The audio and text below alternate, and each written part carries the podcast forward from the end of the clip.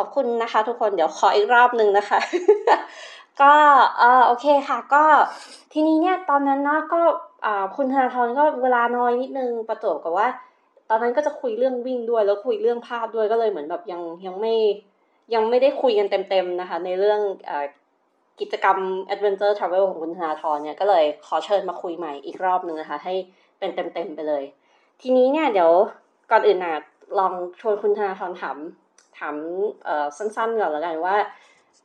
ที่ที่ไปมาในลักษณะ Adventure Travel เนี่ยค่ะ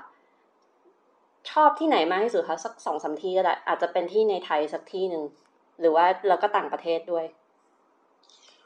โอ้โหถ้าบอกว่าชอบที่ไหนที่สุดเนี่ยคงจะพูดยากผมว่าที่เอ่อ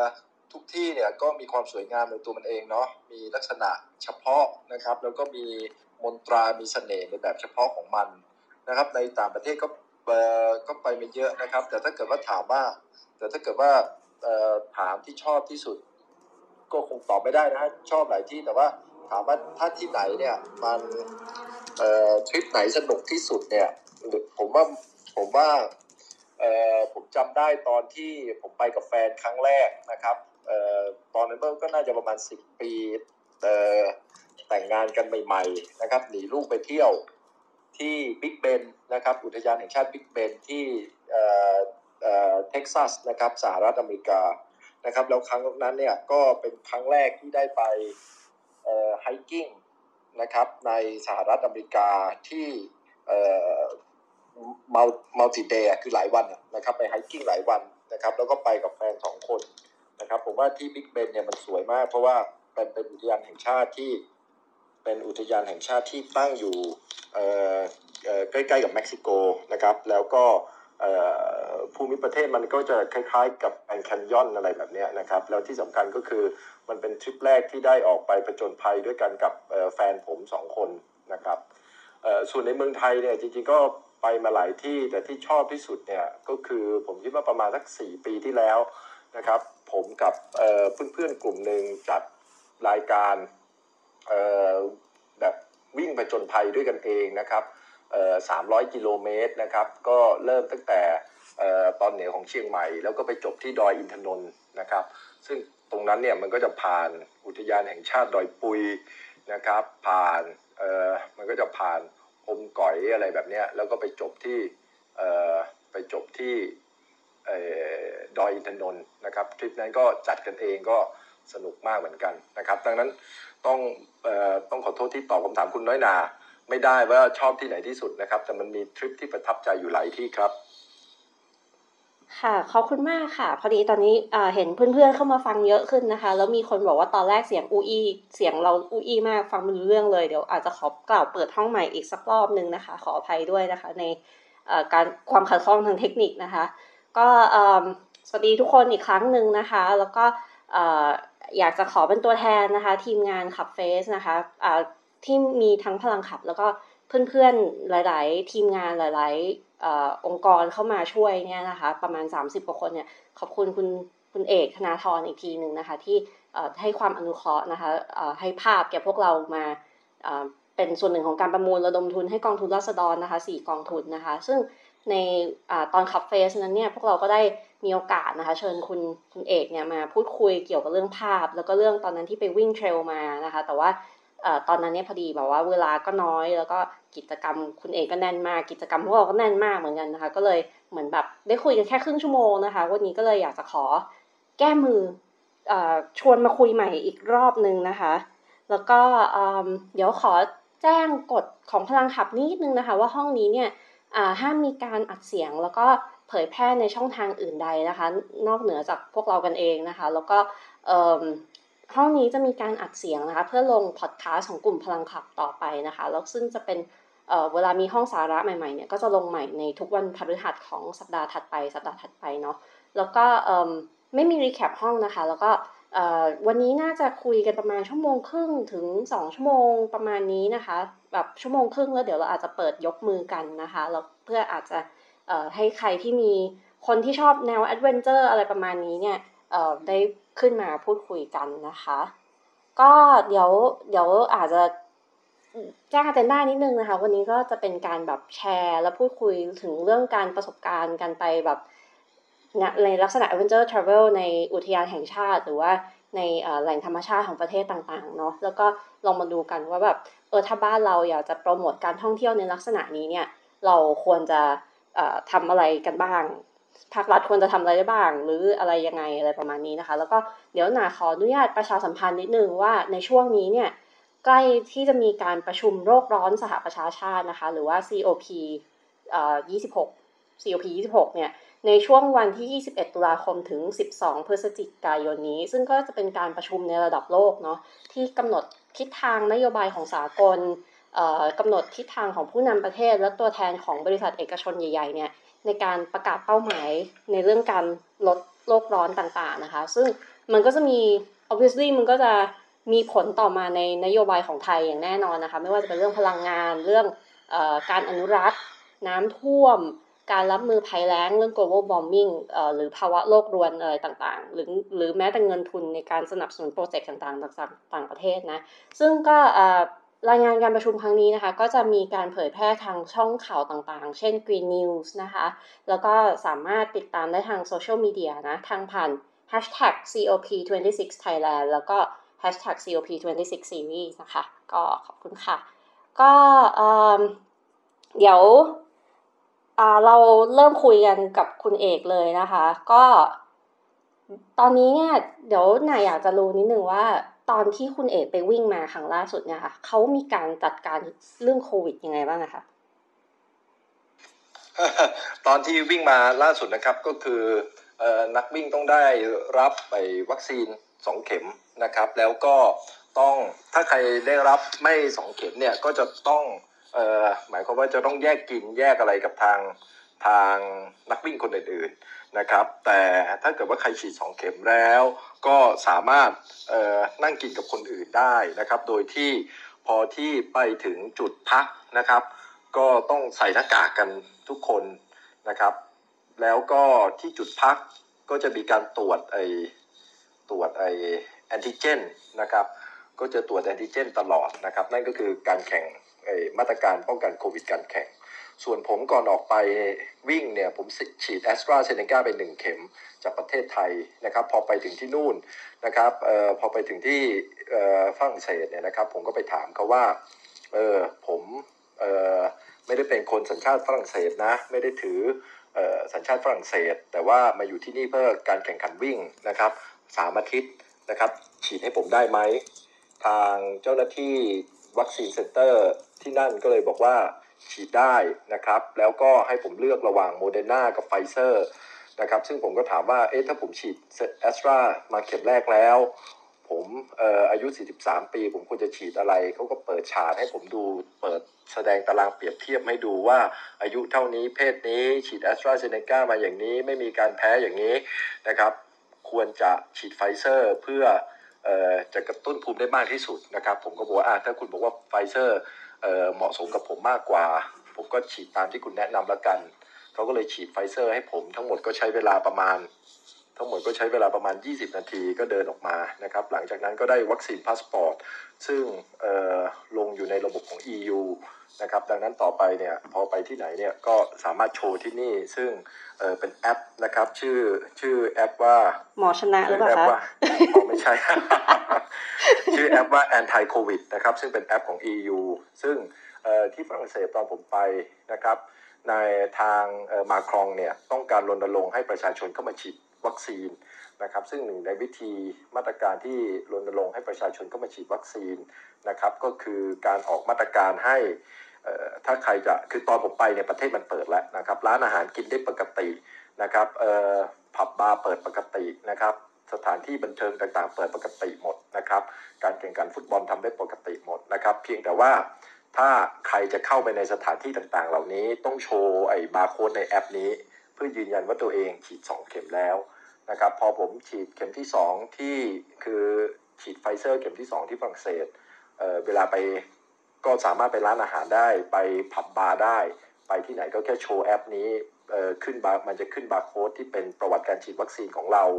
นะครับทางร้านอาหารก็ยิงบาร์โค้ดยิงบาร์โค้ดเสร็จเห็นว่ามันสีเขียวนะครับผมก็เข้าไปใช้บริการสถานที่ต่างๆ เหล่านั้นได้เลยนะฮะนั่นก็เป็นมาตรการการรับมือกับโควิดที่นู่นในช่วงเดือน ปลายสิงหาต้นกันยาครับ ค่ะขอบคุณค่ะ ซึ่งก็ก็คือก็เหมือนแบบใช้ชีวิตได้เกือบปกติเหมือนก่อนหน้านี้ใช่ไหมคะ แค่ว่าเราต้องมีแบบอืมเราต้องมีแบบแอปนี้เพื่อไปโชว์ให้ให้เจ้าหน้าที่หรือใด ๆ ดูเนี่ยไม่แล้วนอกจากนั้นก็เหมือนเดิมแล้วประมาณใช่นี้ฮะใช่ฮะจะเรียกได้ว่า ผมว่าเก้าสิบ แปดเก้าสิบห้าเปอร์เซ็นต์อะเขาใช้ชีวิตเหมือนเดิมกันแล้วกินผับเอ่อกินบงกินเบียร์ในสถานที่บันเทิงเนี่ยเป็นไปปกตินะครับเอ่อเข้าชมกีฬาเป็นเอ่อปกติไปแล้วนะครับอ๋อลิสยานะคะแล้วก็แบบพวกกิจกรรมแบบ outdoor แบบไปวิ่ง trekking อะไรอย่างงี้ก็เหมือนเดิมแล้วใช่ไหมคะก็เปิดปกติแล้วครับใช่ครับ อืมแล้วคุณคุณเอกว่าแบบเรื่องความเชื่อมั่นในการจัดการของของของเอ่อ คนบริหารประเทศเนี่ย นอกจากจะเกี่ยวข้องกับว่าทำให้กิจการต่างๆ แล้วก็การท่องเที่ยวในประเทศมันดำเนินไปเนี่ย มันเกี่ยวกับความไว้ใจของนักท่องเที่ยวไหมคะคือไปแล้วรู้สึกรู้สึกเซฟไหมคะรู้สึกแบบว่าเฮ้ยคนไม่ใส่หน้ากากมารวมกันอะไรเงี้ยมันได้เหรออะไรเงี้ยรู้คุณก็รู้สึกคุณเซฟนะฮะรู้คืสึอตอนที่ผมไปเนี่ยผมรู้สึกเซฟมากนะครับคือตอนก่อนเข้าไปก่อนตอนก่อนเข้ายุโรปตอนนั้นในมาตรการที่ต้องมีก็คือต้องมีไอ ไอ RT-PCR นะครับไม่เกินถ้าผมจำไม่ผิดเอ๊ะผมจำไม่ได้ว่า 48 ชั่วโมงหรือ 72 ชั่วโมงเนี่ยแหละก่อนไปนะครับดังนั้นก่อนไปก็คือไปเทส RT-PCR พอไปถึงนู่นปุ๊บก็ฉีดวัคซีนเลยนะครับแล้วก็ใช้ชีวิตปกตินะครับหน้ากงหน้ากากนะฮะถ้าไม่ใช่ในร้านอาหารเอ่ออย่างผมยกตัวอย่างอย่างเช่นแมคโดนัลล์เนี่ยบังคับให้คนเข้าเข้าไปต่อคิวเนี่ย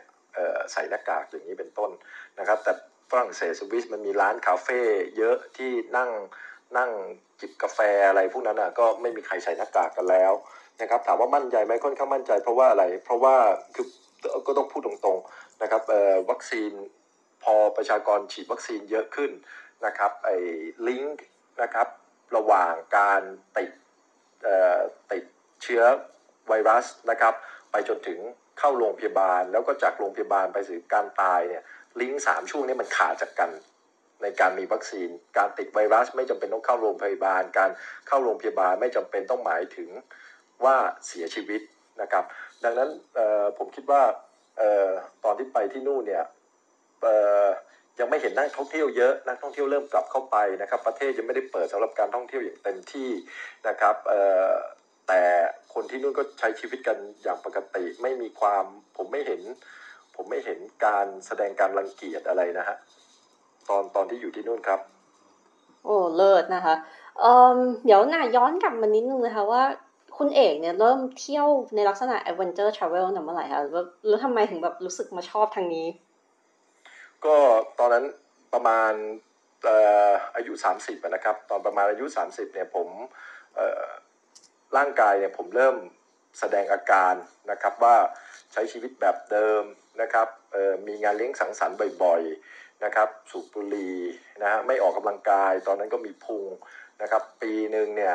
ได้ออกกำลังกายผมว่าไม่ถึง 10 วันอะไรประมาณเนี้ยนะฮะก็ไม่ค่อยได้ออกกำลังกายทำงานเยอะทำงานหนักนะครับแล้วก็ท้ายที่สุดก็เลยตัดสินใจว่า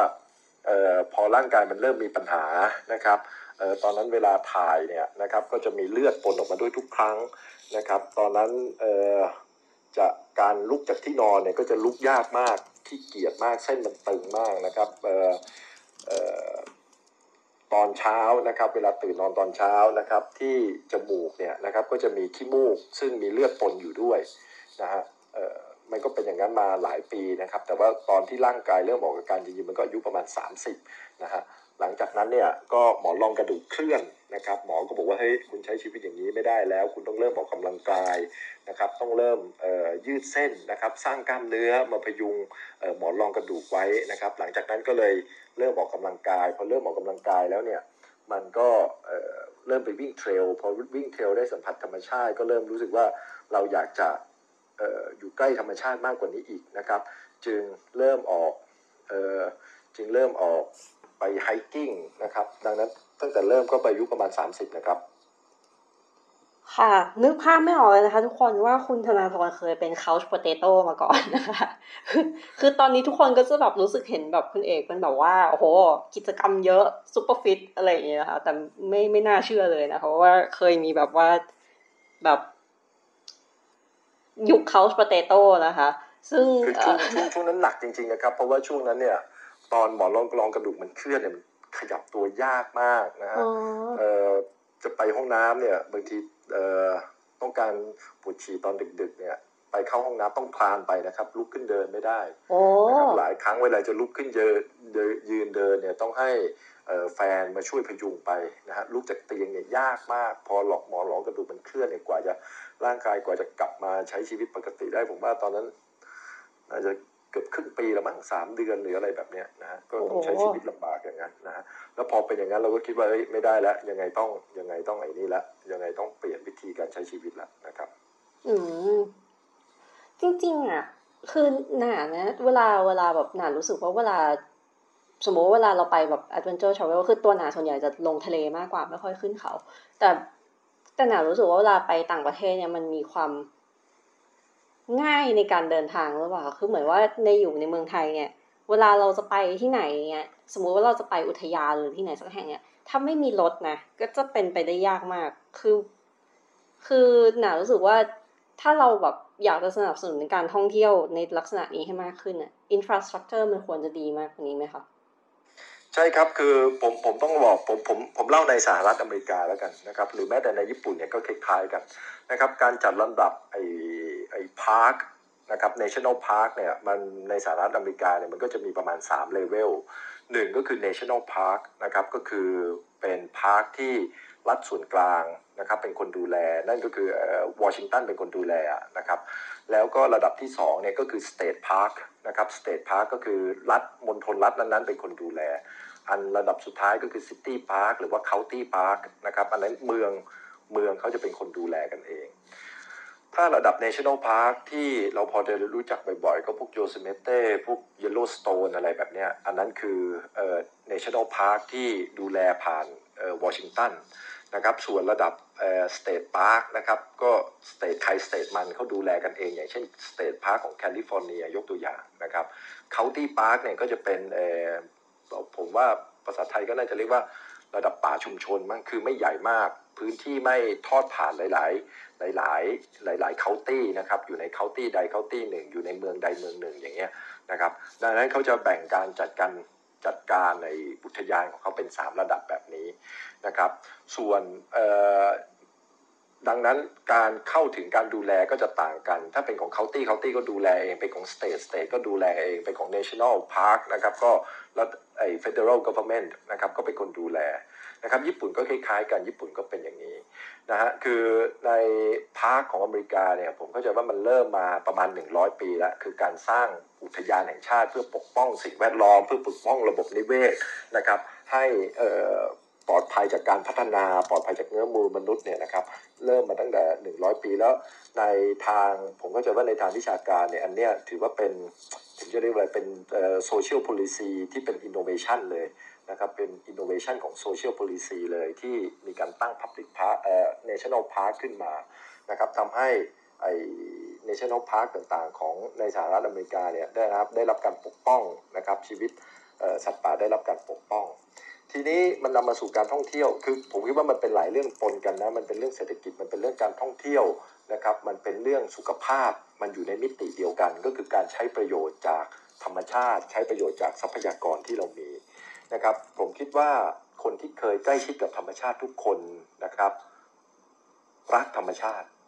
ดังนั้นการจะเมื่อกี้คุณน้อยหน่อยพูดถึง COP 26 พูดถึงเรื่อง Paris Agreement อะไรแบบเนี้ยวิธีการที่จะทำให้เรื่องพวกนี้เกิดขึ้นจริง ผมคิดว่ามันไม่เหมือน มันต้องไม่ใช่วิธีที่รัฐไทยทำอยู่อะคือรัฐไทยทำอยู่เนี่ยพยายามกีดกันคนไม่ให้เข้าไปเข้าไปใช้ประโยชน์ ไม่ได้เข้าไปอยู่กับมันแต่สำหรับผมเนี่ย ผมเห็นคนที่ไปสัมผัสธรรมชาติ รักการเดินป่าทุกคนต้องการปกป้องธรรมชาติทั้งหมด ดังนั้นแนวคิดของพวกเขาก็คือดึงคนเข้าไปให้เยอะๆให้คนเข้าไปสัมผัสธรรมชาติ ให้คนเข้าไปสัมผัสระบบนิเวศเยอะๆยิ่งคนเข้าไปสัมผัสเมื่อไหร่จะเกิดความรู้สึกหวงแหนจะเกิดความรู้สึกผูกพันแล้วก็เกิดความรู้สึกอยากจะปกป้องมันนะครับ ดังนั้นเอ่อ national park ต่างๆ ในสหรัฐอเมริกาจะมีจุดหนึ่งที่จุดที่ เขาเรียกว่าอะไรนะใช้พื้นที่สักประมาณ 5%ของของพาร์คทั้งหมดเนี่ยนะครับ ให้ให้เป็นจุดที่มี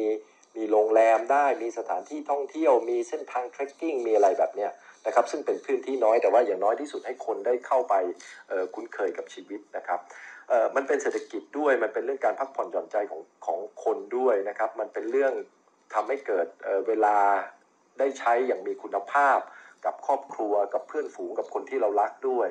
นะครับเวลาไปในสถานที่เหล่านี้เราก็จะได้ใช้ชีวิตใน active lifestyle ก็คืออการใช้ชีวิตกลางแจ้งนะครับที่ที่ที่มันได้ออกกำลังกาย มันได้ร่วมทุกข์ร่วมสุขกับครอบครัวนะครับ มันทำให้ร่างกายแข็งแรงด้วยนะครับ เมื่อออกไปเดินป่าเนี่ยนะครับร่างกายร่างกายก็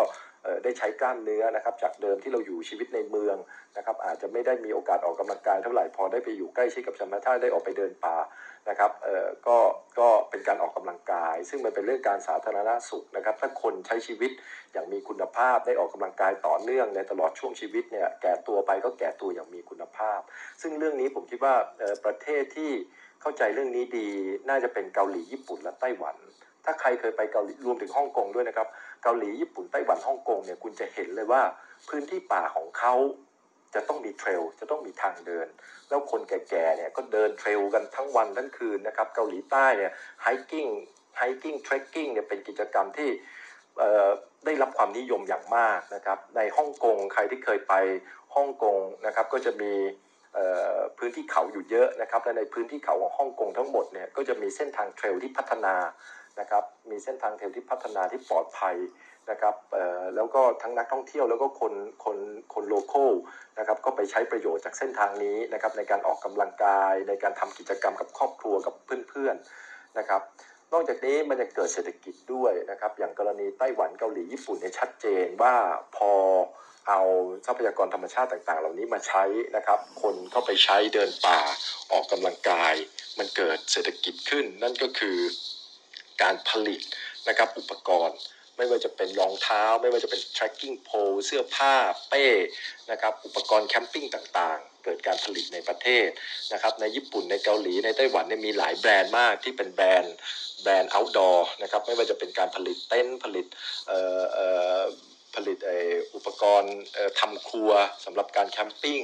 นะครับไม่ว่าจะเป็นเรื่องเสื้อผงเสื้อผ้านะครับไม่ว่าจะเป็นเรื่องเอ่อรองเท้ากีฬารองเท้าไฮกิ้งมันก็เกิดระบบเศรษฐกิจ มันก็เกิดการสร้างแบรนด์ตามมาเมื่อมันมีดีมาน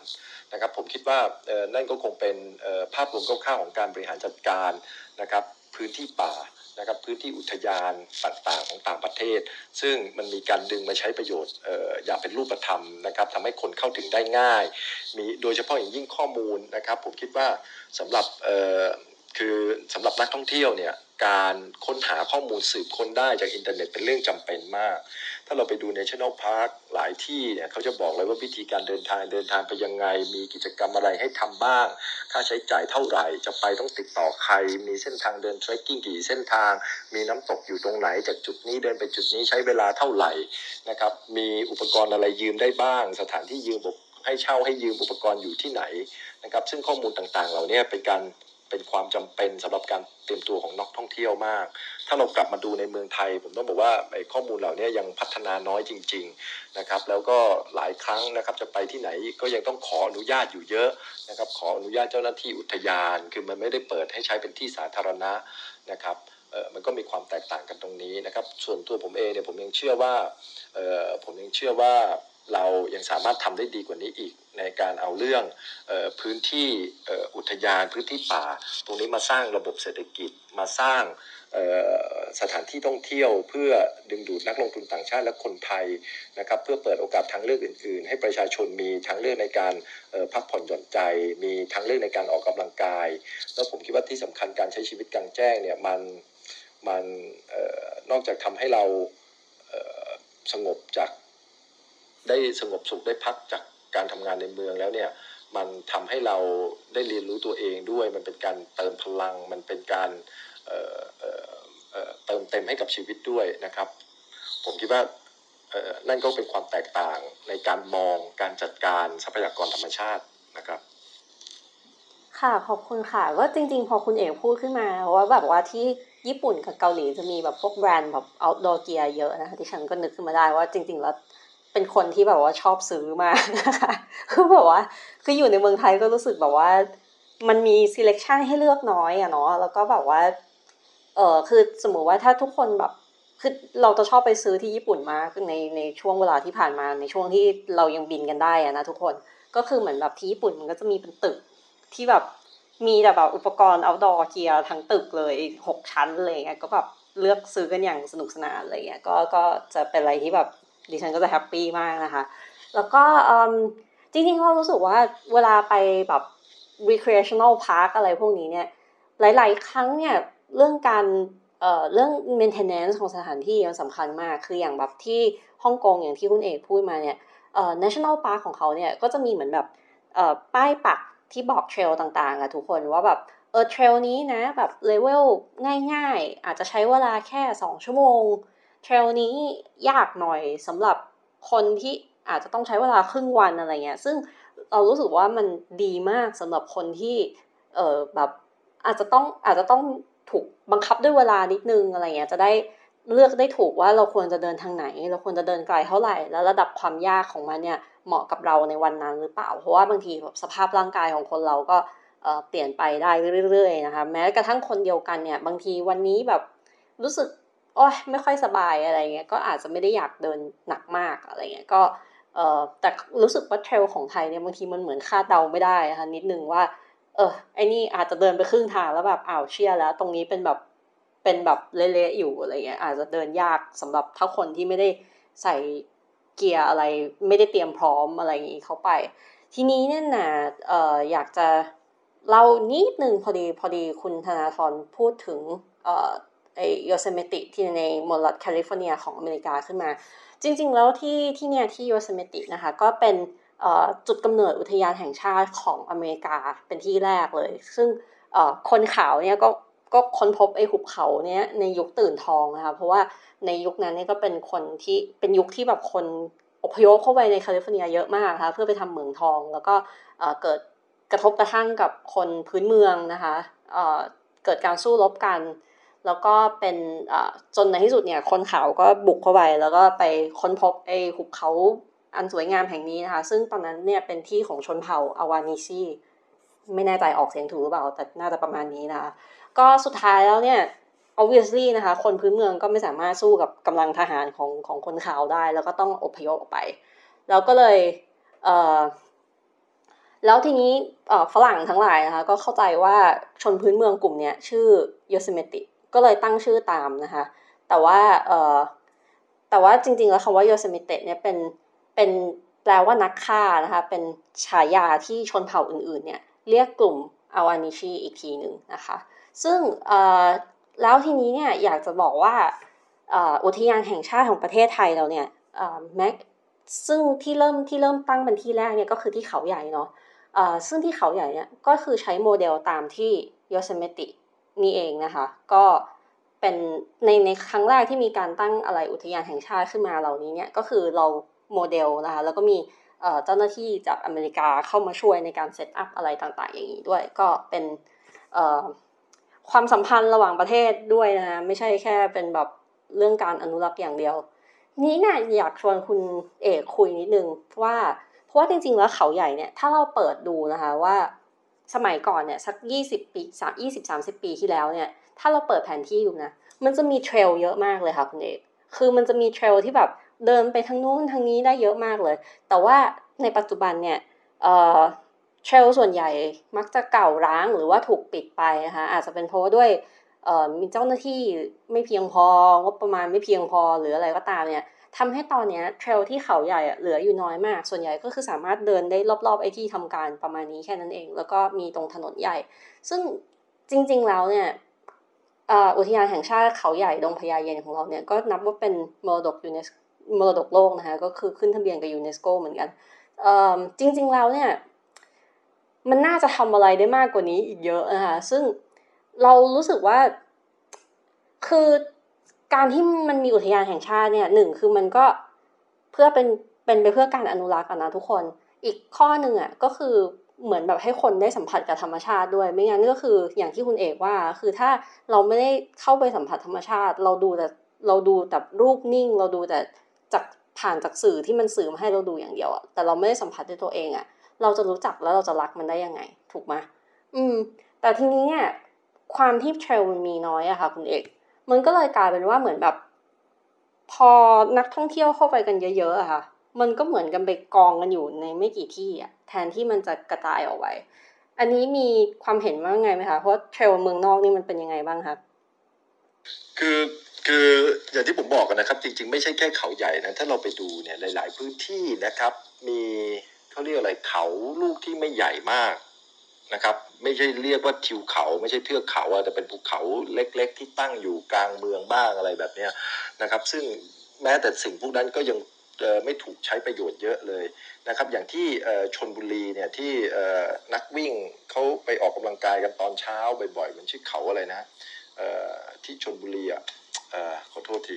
นึกไม่ออกนะที่เขาวิ่งเข้าไปเอาเอาไปว่า เนี่ยมันมีภูเขาอยู่ลูกหนึ่งอยู่ที่เอ่อชนบุรีนะครับ แล้วก็มีคนเบอกว่าเขาฉลากนะคะ เออใช่เขาฉลากเนี่ยแหละขอโทษนะลืมชื่อไปอย่างเขาฉลากเนี่ยก็ชัดเลย คุณวิ่งได้แค่ครึ่งเดียวอีกครึ่งหนึ่งเนี่ยเป็นของทหาร แล้วบนยอดเขาก็มีเสาเสาอะไรเต็มไปหมดก็ขาดการพัฒนามาก ซึ่งถ้าคุณไปดูเขาฉลากเนี่ย ในวันเสาร์อาทิตย์เนี่ยช่วงเช้าช่วงเย็นเนี่ยโอ้โหมีคนไปใช้ประโยชน์จากมันเยอะมากเลยนะแต่ก็ไม่มีใครไปทำให้มันพัฒนามันเป็นเรื่องเป็นราวจริงจังซึ่งถ้าพัฒนาให้มันเป็นเรื่องเป็นราวจริงจังเนี่ย โอ้โหผมเชื่อว่าประชาชนจะมีชีวิตความเป็นอยู่ที่ดีมากขึ้น คือมันมีสวนสาธารณะเป็นภูเขาอยู่ใกล้บ้านนะซึ่งถ้าเป็นลักษณะแบบเดียวกัน ไม่ว่าจะอยู่ในเกาหลีญี่ปุ่น หรือไต้หวันนะโอ้โหมันจะมีเส้นทางพัฒนาเยอะแยะไปหมดให้คนได้เข้าไปพักผ่อนหย่อนใจ เดินขึ้นไปที่สูงและจริงๆต้องบอกว่าเออมันมันเป็นประโยชน์กับชุมชนด้วยนะครับ เพราะว่าพอมันเกิด พอมันเกิดมีสถานที่ท่องเที่ยวแบบนี้มันก็เกิดอาชีพตามมานะครับ มันก็เกิดร้านค้า ขายข้าวขายขนมนะครับเออมันก็จะเกิดอาชีพตามมาได้ด้วยยกตัวอย่างนะครับ ดังนั้นจริงๆไม่ใช่แค่เขาใหญ่นะครับ แทบจะทุกที่เลยนะครับ อย่างเช่นลบบุรีเนี่ยก็มีเขาวงพระจันทร์ใช่ไหมครับ ซึ่งเส้นทงเส้นทางพวกนั้นเนี่ยก็ไม่มีป้ายชี้บ่ง ก็มีแต่นักวิ่งเทรลเท่านั้นที่พอจะรู้ว่าเส้นทางไหนไปตรงไหนยังไงนะครับ ซึ่งก็ไม่ได้พัฒนาไม่มีป้ายชี้บอกทางนะครับ วงเล็กกี่กิโลใช้เวลาเท่าไหร่ทางขึ้นเท่าไหร่ วงใหญ่ใช้เวลาเท่าไหร่นะครับ ซึ่งอย่างเช่นที่เขาวงพระจันทร์เนี่ยติดวัดด้วยนะครับ ข้างบนเนี่ยที่ลบบุรีเนี่ยข้างบนเป็นวัดนะครับ ซึ่งมันสามารถเอาเรื่องออการท่องเที่ยวเชิงธรรมชาติควบรวมกับเรื่องวัฒนธรรมได้นะครับ ใครต้องการใครต้องการท่องเที่ยวเชิงวัฒนธรรม เชิง เอ่อไปวงไปวัดเนี่ยมันก็ผมคิดว่ามันก็มัดรวมกันได้ จริง ๆ มันมีสถานที่แบบนี้อีกเยอะเลยนะครับที่อยู่ในชุมชนนะครับ แต่ว่าชุมชนท้องถิ่นเนี่ยไม่มีอำนาจในการเข้าไปบริหารจัดการนะครับอำนาจสิ่งต่างๆเหล่านี้อยู่ที่ส่วนกลางหมด เขาใหญ่ก็เหมือนกันนะครับ ผมคิดว่าเขาใหญ่เนี่ยมีศักยภาพมาก แต่ว่าผู้บริหารเนี่ยคือคือ ไอเดียเนี่ยคือจริงๆ ก็ต้องบอกว่ามันต้องพูดมาถึงไอเดียของรัฐไทยด้วยนะครับ ในการสร้างอุทยานรวมถึงการตัดถนนต่างๆ เข้าไปในที่อะไรเนี่ยมันเกิดขึ้นผมคิดว่าอย่างแพร่หลายมากที่สุด ก็คือเออเกิดขึ้นเพื่อการการผมจะใช้คำว่าอะไรดีการลำเลียงนะครับ อาวุธยุโทโธปกรณ์ไปต่อสู้กับการขยายทั้งแนวคิดแล้วก็เขต ทำงานของพรรคคอมมิวนิสต์แห่งประเทศไทยนะครับ ซึ่งตรงนี้มีผลมากที่เราเห็นถนนไปตามป่าตามดอยทั้งในอีสานนะครับและทั้งในทั้งในภาคเหนือเนี่ยนะครับส่วนที่คุณน้อยหนาพูดก็คือส่วนส่วนใหญ่ก็ได้งบสนับสนุนมาจากสหรัฐอเมริกานะครับ ซึ่งเป็นการต่อสู้กับอุดมการคอมมิวนิสต์นะครับซึ่งขยายตัวขึ้น ดังนั้นเนี่ยไออุทยานแห่งชาติในเซนส์ของการดึงศักยภาพออกมา เพื่อทำให้ชีวิต คนดีขึ้นในเรื่องของออการดึงศักยภาพของสิ่งแวดล้อมออกมาสร้างเป็นสถานที่ท่องเที่ยวสร้างเป็นเศรษฐกิจ และให้มันควบคู่ไปกับการปกป้องอนุรักษ์เนี่ยมันไม่ได้มีอยู่ตั้งแต่แรก มันไม่ได้เป็นบ่อกเกิดของการเกิดสิ่งต่างๆ เหล่านี้นะครับดังนั้นเนี่ยพอมันเกิดขึ้นแล้วเนี่ยมันยังถูกผมจะใช้คำว่าอะไรดีกรอบคิดหลักๆเนี่ยมันยังเป็นเรื่องของความมั่นคงนะครับ เราจะเห็นได้ มากเลยว่ามันจะเป็นมีเจ้าหน้าที่รัฐนะครับ พูดถึงความมั่นคง พูดถึงอะไรเยอะมากในเรื่องอุทยานคนอยู่กับป่าไม่ได้อะไรแบบนี้นะครับไล่คนออกจากป่าที่ชัดเจนที่สุดในปีที่แล้ว ทุกท่านก็น่าจะจำกันได้ ในเรื่องของกรณีบางกลอยเห็นไหมฮะในกรณีบางกรอยเนี่ยก็ชัดมากที่ใจแผ่นดินเนี่ยนะครับป่าอยู่กับคนไม่ได้เอาคนออกจากป่าจะอนุรักษ์ป่าต้องอนุรักษ์ป่าแบบ ไม่มีคนอยู่เท่านั้นนะครับ ซึ่งผมคิดว่าโมเดลแบบนี้มันล้าสมัยนะครับ วิธีแนวคิดแบบนี้มันล้าสมัย ซึ่งผมไม่คิดว่าเจ้าหน้าที่รัฐนะครับจะจะจะเอ่อจะมีวิสัยทัศน์พอที่จะเห็นถึงการดึงศักยภาพของออธรรมชาติออกมาใช้ประโยชน์ใช้ประโยชน์เพื่อทำให้คนเข้าถึงธรรมชาติ เพื่อทำให้คนรักและหวงแหนธรรมชาติมากขึ้น ขณะเดียวกันก็เปิดโอกาสให้ประชาชนมีที่ท่องเที่ยวเชิงประจนภัยมากขึ้น นะครับนะค่ะเดี๋ยวหนาขอเสริมนิดนึงนะคะว่าในช่วงที่ประเทศไทยเนี่ยเริ่มมีการตัดถนนมากขึ้นนะคะ ก็อย่างที่คุณเอกว่าเป็นช่วงที่เราตบตีกับคอมมิวนิสต์โดยได้รับการสปอนเซอร์จากอเมริกานะคะก็เป็นช่วงประมาณ 2,500-2,510 ประมาณนี้นะคะ แล้วก็นอกจากนั้นเนี่ยก็คือประเทศไทยเนี่ยมีการทำสัมปทานไม้กันอย่างเป็นล่ำเป็นสันมาเนิ่นนานนะคะ ถนนก็มีส่วนในการที่ทำให้ขนย้ายไม้ออกมาได้สะดวกขึ้นด้วยนะคะ แล้วก็ ออจริง ๆ แล้วเออกรมต่างๆนะคะที่ตอนนี้มาทำงานอนุรักษ์เนี่ยแต่ก่อนเนี่ยเออโดยเฉพาะกรมป่าไม้เนี่ยก็คือถูกตั้งขึ้นมาเพื่อจัดการสัมปทานการ เอ๊ะนี่คือฉันพูดอะไร จัดการสัมปทานไม้เป็นหลักนะคะ ไม่ได้เป็นไปเพื่อการอนุรักษ์นะคะ เพราะฉะนั้นก็เอออย่างที่คุณเอกว่าค่ะ มันก็จะมีแบบกรอบความคิดในไอเดียลักษณะเชิงแบบว่าห่วงแหน ป่านี้เป็นทรัพยากรของ แผ่นดินเท่านั้นอะไรอย่างเงี้ยไม่ใช่ไม่ใช่ของที่จัดสรรให้ใช้กันทั่วไปก็จะมีประมาณนี้ด้วยเอ่ออยากถามคุณเอกค่ะ คุณเอกเคยพักบ้านพักอุทยานบ้างไหมคะบ้านพักอุทยานเนี่ยฮะขอนึกก่อนรู้สึกเคยอยู่สองสามครั้งนะครับ เคยอยู่สองสามครั้งนะครับสภาพเป็นไงคะเอ่อก็พอไหวก็คือมันมันไม่ได้ดีแน่ๆนะฮะบ้านพักอุทยานก็ต้องแล้วแต่นะครับ แต่ว่าที่ที่ผมไปเนี่ยไม่ได้ดีนะครับ แต่มันก็พออยู่ได้นะฮะผมคิดว่าประเด็นคือผมคิดว่าเรื่องเนี้ยมันมันมีประเด็นเรื่องแบบนี้จริง ๆว่า ว่าทำไมมันไม่เปิดมากกว่านี้อะนะฮะผมคิดว่าเป็นประเด็นที่สำคัญมากว่าเราทำไมไม่ใช้ผมผมผมยกตัวอย่างนะครับ ผมยกตัวอย่าง ในอเมริกาเนี่ยจะมีเส้นทางยาว การเดิน เส้นทางการเดินป่าที่ยาวที่สำคัญอยู่สามเส้นทางนะครับ ในฝั่งตะวันตกนะครับ ก็เป็นที่ที่หลายคนอาจจะรู้จักกันดีก็คือ Pacific Crest Trail นะครับเส้นทางของไอ้ Pacific Crest Trail เนี่ยนะครับเเขาใช้ชื่อว่า PCT นะครับชื่อ PCT เนี่ยก็ยาวตั้งแต่เหนือจดใต้นะครับเป็นเส้นทางขนาดเหนือจดใต้ ซึ่งทางตอนเหนือของมันนะครับก็สุดที่แคนาดาตอนใต้ของมันเนี่ยสุดที่เม็กซิโกนะครับซึ่งเเส้นทางนี้นะครับถ้าผมเข้าใจไม่ผิดก็โอ้โหน่าจะน่าจะ เป็นสองสามพันกิโลแล้วมั้งครับนะฮะ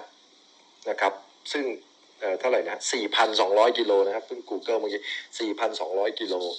ตรงกลางนะครับก็จะมีไอ้ Continental Divide Trail นะครับก็ประมาณเดียวกันน่าจะ4 5 0 0 0กิโลเหมือนกัน ส่วนด้านตะวันออกของอเมริกานะครับก็เอ่อด้านตะวันออกเนี่ยก็จะมี Appalachian Trail นะครับหรือที่ว่า ไอ้ AT นะครับดังนั้นมี PCT อยู่ทางทิศตะวันตกนะครับมี Continental Divide Trail หรือว่า CDT อยู่ตรงกลาง แล้วก็ด้านขวาด้านทิศตะวันออกมี AT Appalachian Trail นะครับซึ่งเป็นพวกนี้เป็นเทรลที่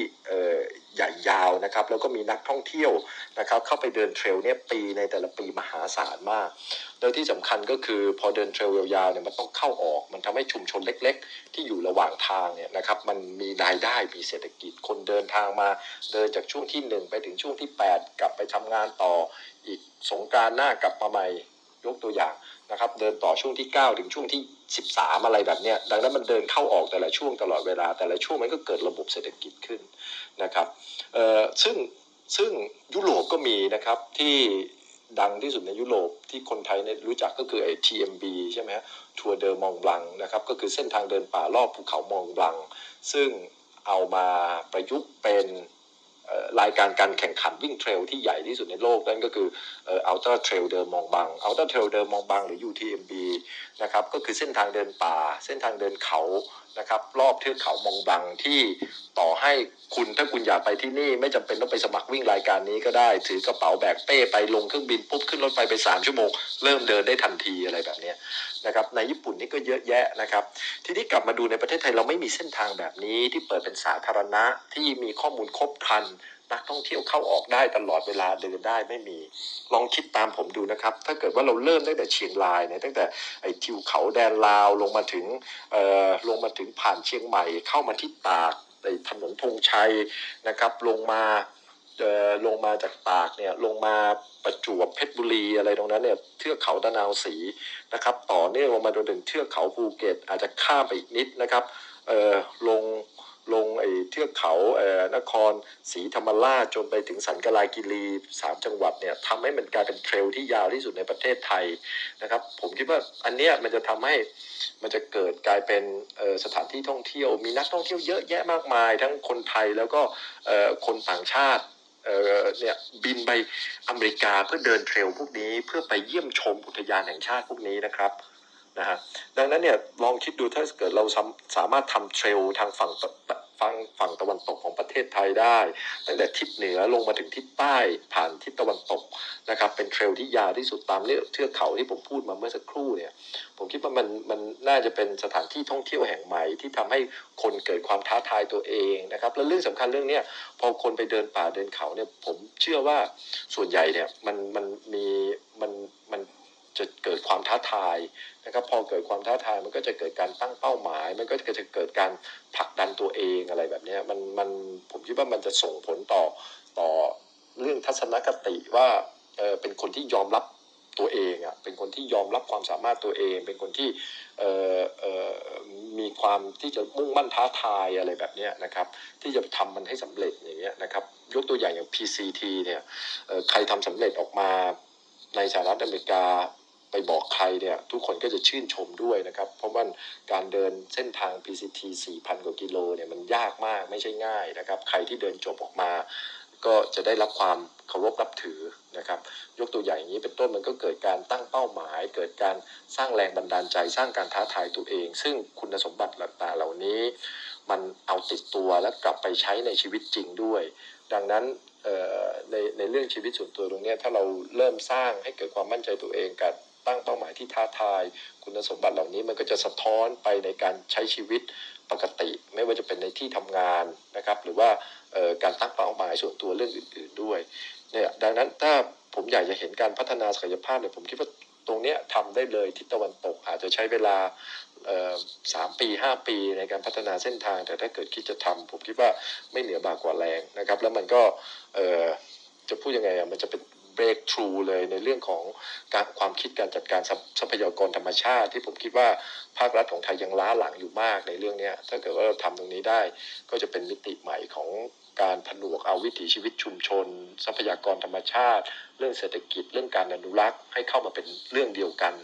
ผ่านการเส้นสร้างเส้นทางฝั่งตะวันตกที่ผมพูดถึงเมื่อสักครู่นะครับขอบคุณค่ะ จริงๆก็ขอเสริมคุณเอกด้วยนะคะ ว่าอย่างที่นิวซีแลนด์อะไรเงี้ยก็จะมีแบบว่า เหมือน trail แบบ Routeburn อะไรเงี้ยที่สามารถเดิน 5 วัน 3 วัน 7 วัน 15 วันอะไรก็ได้แล้วแต่เราจะเลือกเนาะแล้วก็มีแบบเหมือนแบบเส้นทางเส้นทาง Routeburn นี้ก็จะเป็นหนึ่งใน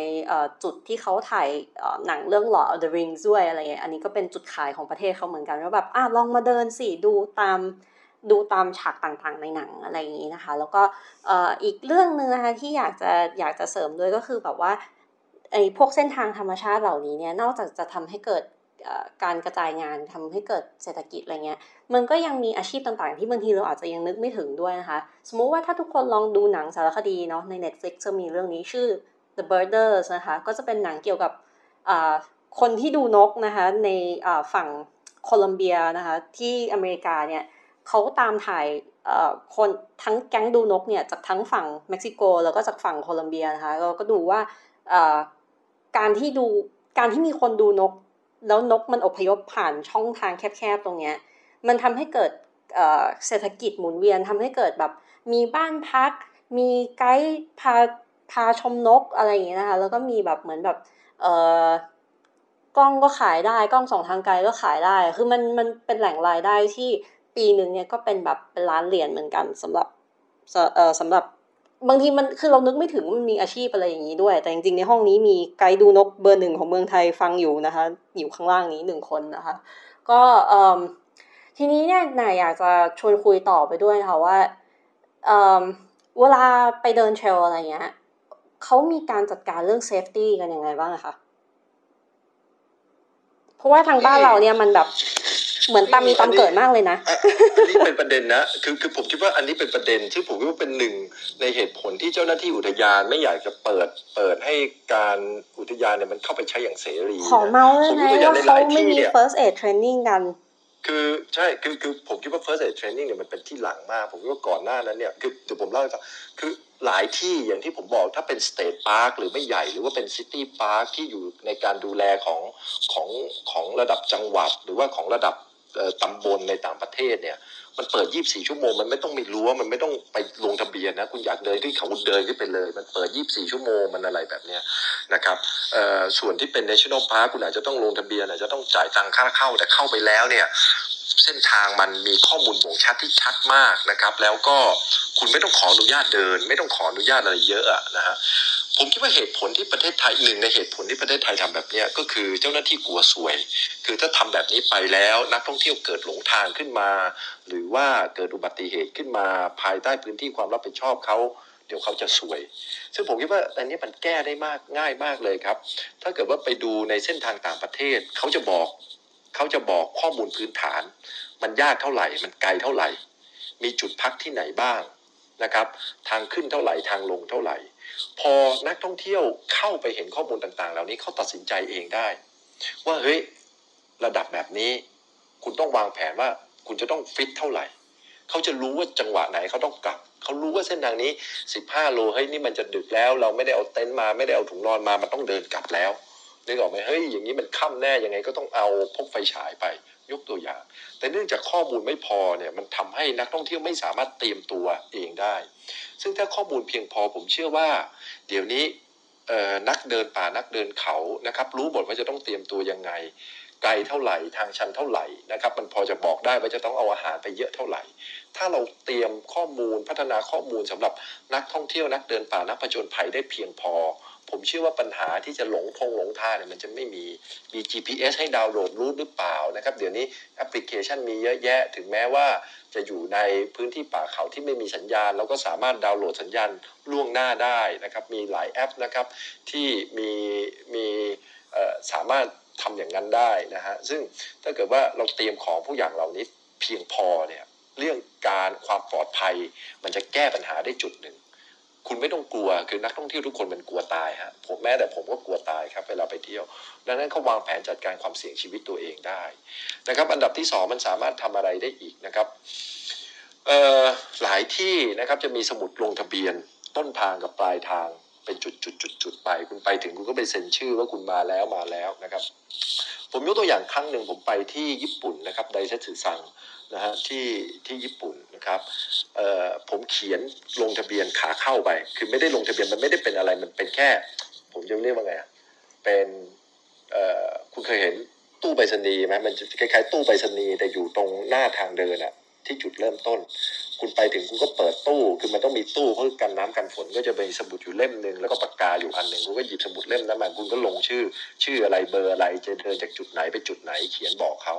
นะครับ แล้วพอคุณลงไปถึงปลายทาง คุณก็ไปเขียนว่า sign off ว่าคุณเดินออกมาแล้วนะนะฮะอย่างญี่ปุ่นเนี่ยไอ้ทริปนั้นที่ผมไปผมไปเสร็จผมเขียนทางขึ้น แล้วทางลงไอ้เราก็ไม่รู้เนาะว่ามันเป็นวัฒนธรรมเขานะครับ เราก็ไม่รู้เราก็ไม่ได้เขียนทางลงไว้ ไม่ได้เขียน sign off อีกวันรุ่งขึ้น เจ้าหน้าที่อุทยานเขาโทรมาที่มือถือผมเลยเอ้ยคุณอยู่ไหนแล้วทำไมไม่มีชื่อคุณที่ sign off เป็นอะไรมากหรือเปล่านะฮะ นี่คือระบบที่มันง่ายมากคือ simple ให้แต่ละคนเช็คอินด้วยตัวเองเช็คเอาท์ด้วยตัวเอง โดยการเขียนใส่สมุด ซึ่งเจ้าหน้าที่อุทยานก็มาดูในสมุดเฮ้ยชื่อมันหายไปเว้ยของผมไม่ได้ sign off แปลว่าผมยังไม่ลงจากเขาแปลว่าผมอาจจะมีอันตรายโทรมาหาผม ผมว่าไอ้ขอโทษผมไม่ได้เขียน sign off แล้วเขาก็วางไปเขาก็ไม่มีอะไรเขาก็ลบชื่อผมไปว่าออกมาแล้วอะไรแบบนี้นี่ก็คือระบบที่ ระบบความปลอดภัยนะครับที่มี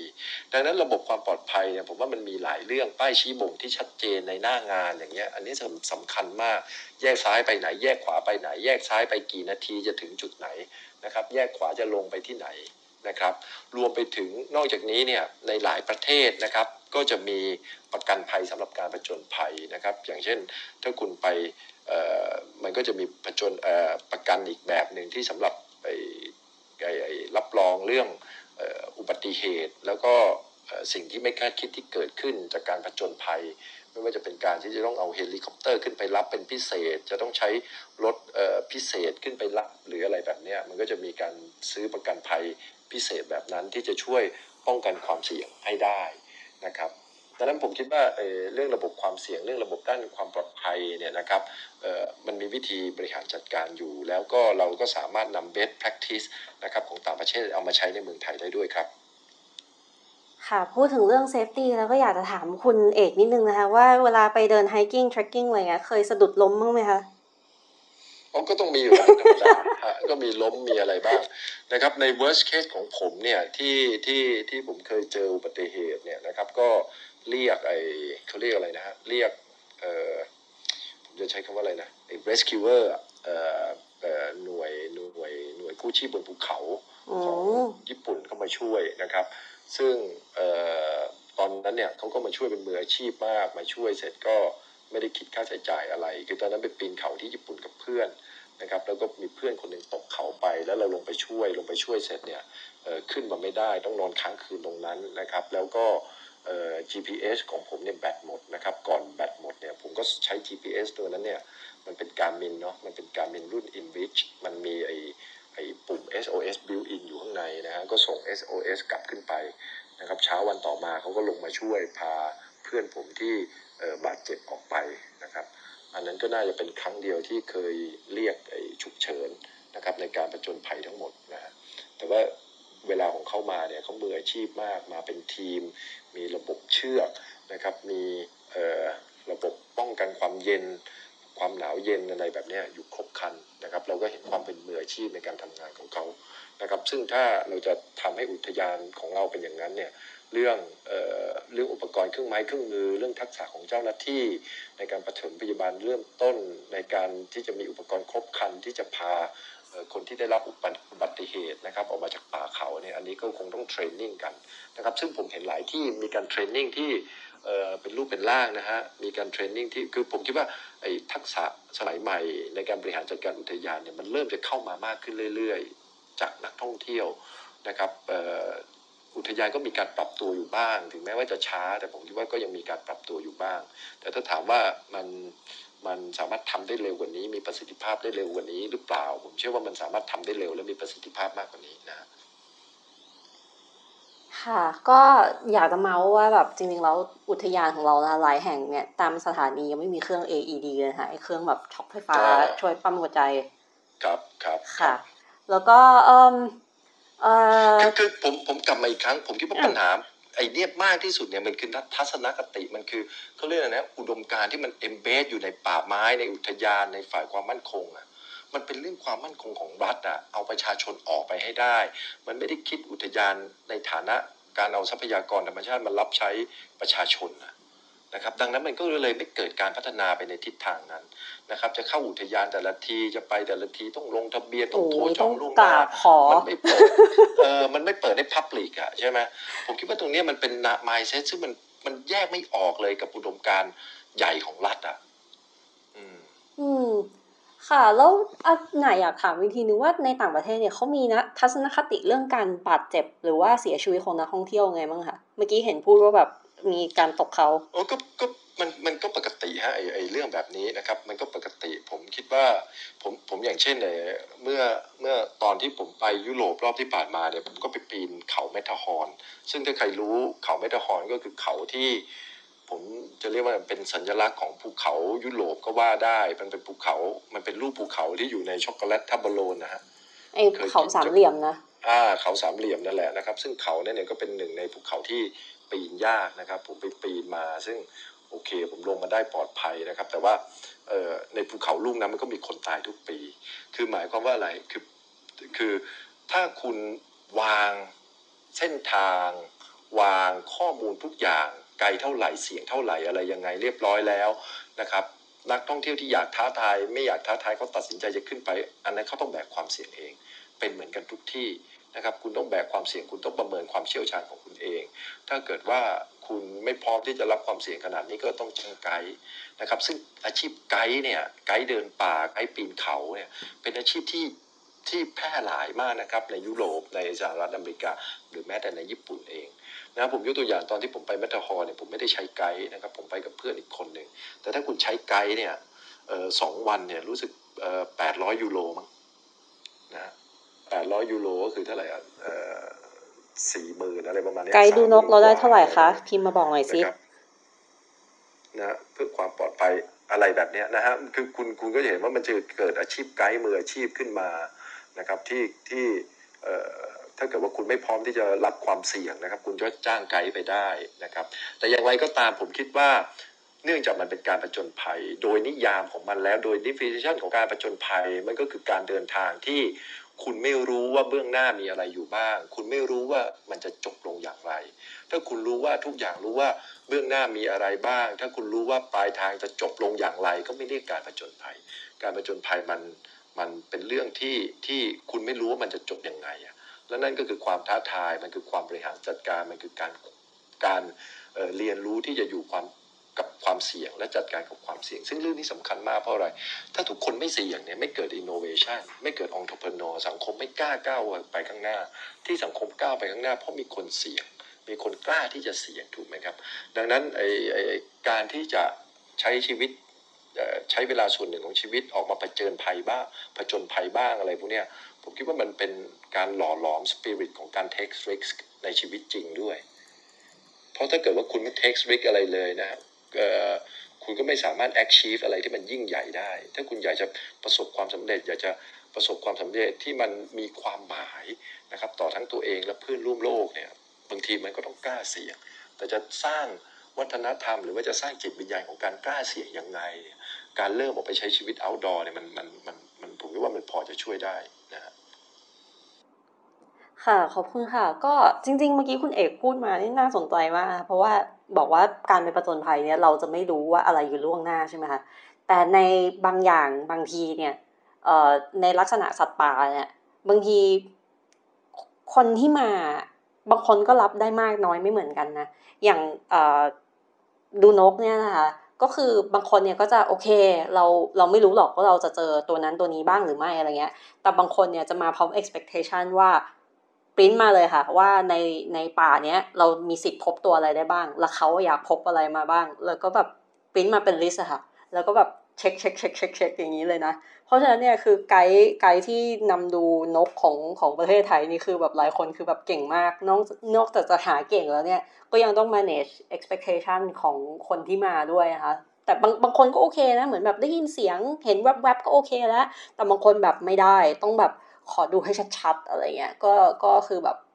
ก็คือเป็นอาชีพที่ค่อนข้างเครียดอยู่เหมือนกันนะคะเอ่อมาถึง